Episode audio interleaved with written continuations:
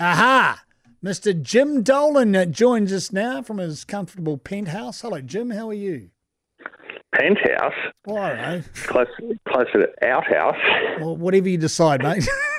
whatever you decide, you're in. I, I, your notes suggest there's a Barty party going on. I know exactly what you're talking about. Still celebrating, huh?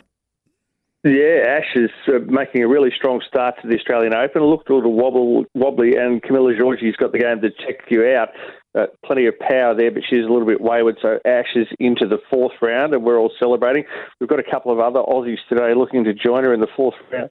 Pardon me. However, they uh, face a little bit tougher task. So fingers crossed we have that happening. Uh, as we heard in your update, Naomi Osaka, who was to play Ash Ness, she's out of the tournament, the defending champ. So Amanda Anisimova will be the player that takes on Barty between her and the quarterfinals. So we're all uh, watching that one. And also, we had doubles on TV last night in the first week of a Grand Slam because Nick Kyrgios is playing with Thanasi Kokkinakis, and they upset the top seeds in the men's doubles in the way they play, and the crowd went absolutely nuts. So they uh, are going to continue to uh, entertain their special group of fans at the Australian Open.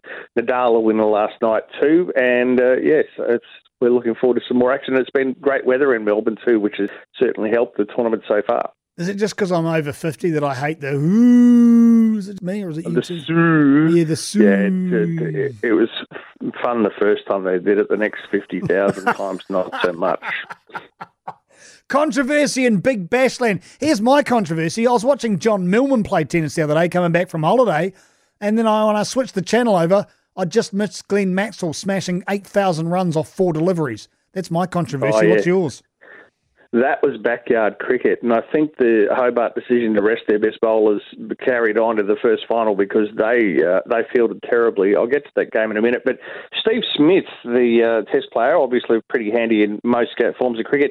He wants to play for the Sydney Sixers tonight in the final, but can't. He's got a history with the team. He was even captain of the team once, and they have a slot left in their group. But because he wasn't part of the squad, they say if they need another player, they have to go to the player pool that they've designed this year, which sees players in more than one club just filling things in. It's, it's been a bit bizarre.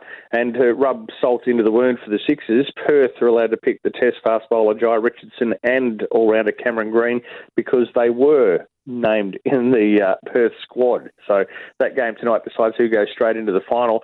As I spoke about the Hurricanes, they were absolutely uh, gone. They were dreadful. Their bowling and fielding, thrashed by Adelaide. But the highlight of the game was running at full tilt. If you see this on a replay, Will Parker threw himself in the air on the boundary, stuck out the hand. Of course, the ball dropped straight into it while he's at full stretch. He then crashes into the ground, continues to hold on to the ball, but the momentum takes him onto the rope. So then we had about 7,000 replays, which determined that because the ball didn't touch the ground and his arm touched the ground with the ball in it, not only was it not out, it was six. How do you feel about that, Jim? Are you devastated? Oh, well, we'll probably forget about it in a couple of days because it's a couple of days. Yeah. yeah, but he, he's taken this spectacular catch, and he, I would, I would suggest that he had control of the ball before he got there. But yeah, in the rules of the game, it's six. Stupid rope. Go back to the fence. No, get the Toblerone. Anyway, enough already. We're going to wind things up now with a quick mention about um, tongue in cheek. The Matildas just scraping home against Indonesia. What a score! Uh, yeah, the Matildas strong start to the Asian Cup. They uh, yeah squeaked home eighteen 0 Sam Kerr is now Australia's leading goal scorer, passing Tim Cahill. She's got fifty four because she just struck five in the first half. Wow, 18 0. That is embarrassing, but so be it. Jim, always a pleasure, mate. Looking forward to joining you from your outhouse. Same time next week, mate. You keep well. Thanks very much. Have a wonderful day.